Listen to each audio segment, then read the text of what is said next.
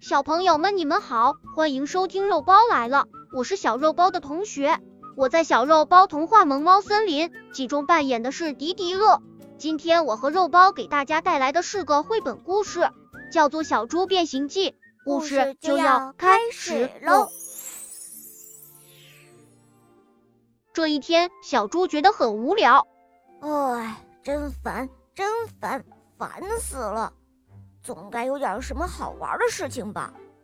于是他小跑着出去了，跑到路边，他看到长颈鹿在吃树梢上的叶子，他瞪大眼睛，一个劲儿的盯着人家瞧。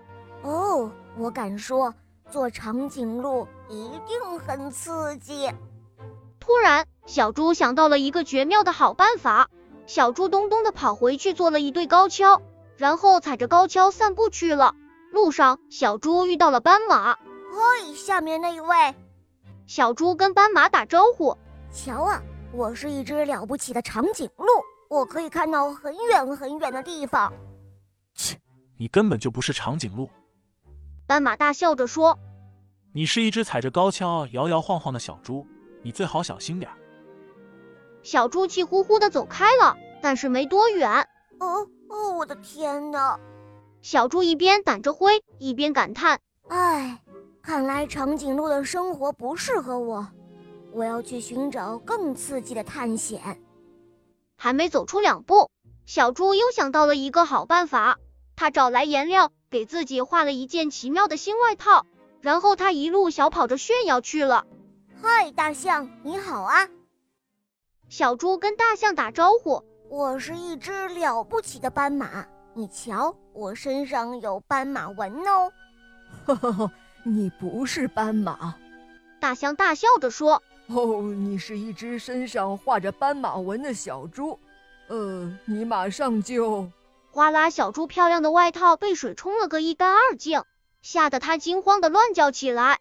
哦，怎么会这样？讨厌，太讨厌了！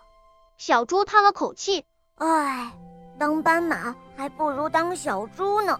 我敢说，做大象一定是更有趣的。还没等身上的水全干，小猪又想到了一个好办法。小猪在自己的鼻子上绑了一根长长的塑料管，在两只耳朵上绑了两片大树叶，然后它跺跺脚，又出门去了。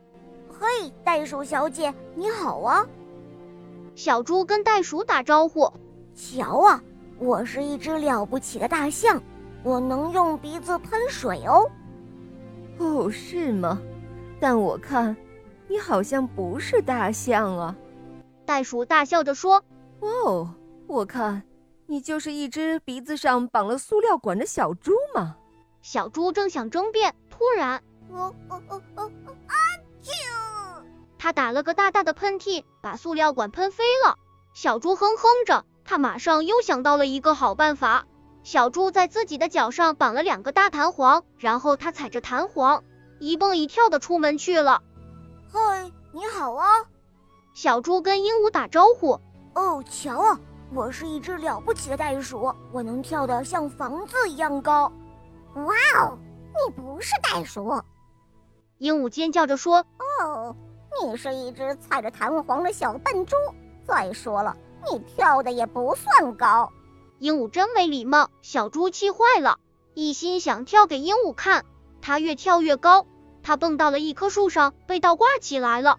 小猪挂在树上晃啊晃啊，唉，要是我会飞，那就好了。他从树上爬下来。不过这样一来，小猪又想到一个绝妙的好办法。他找来羽毛和贝壳，给自己做了一对翅膀和一个大鸟嘴，然后他拍着翅膀出门去了。嘿，你好啊！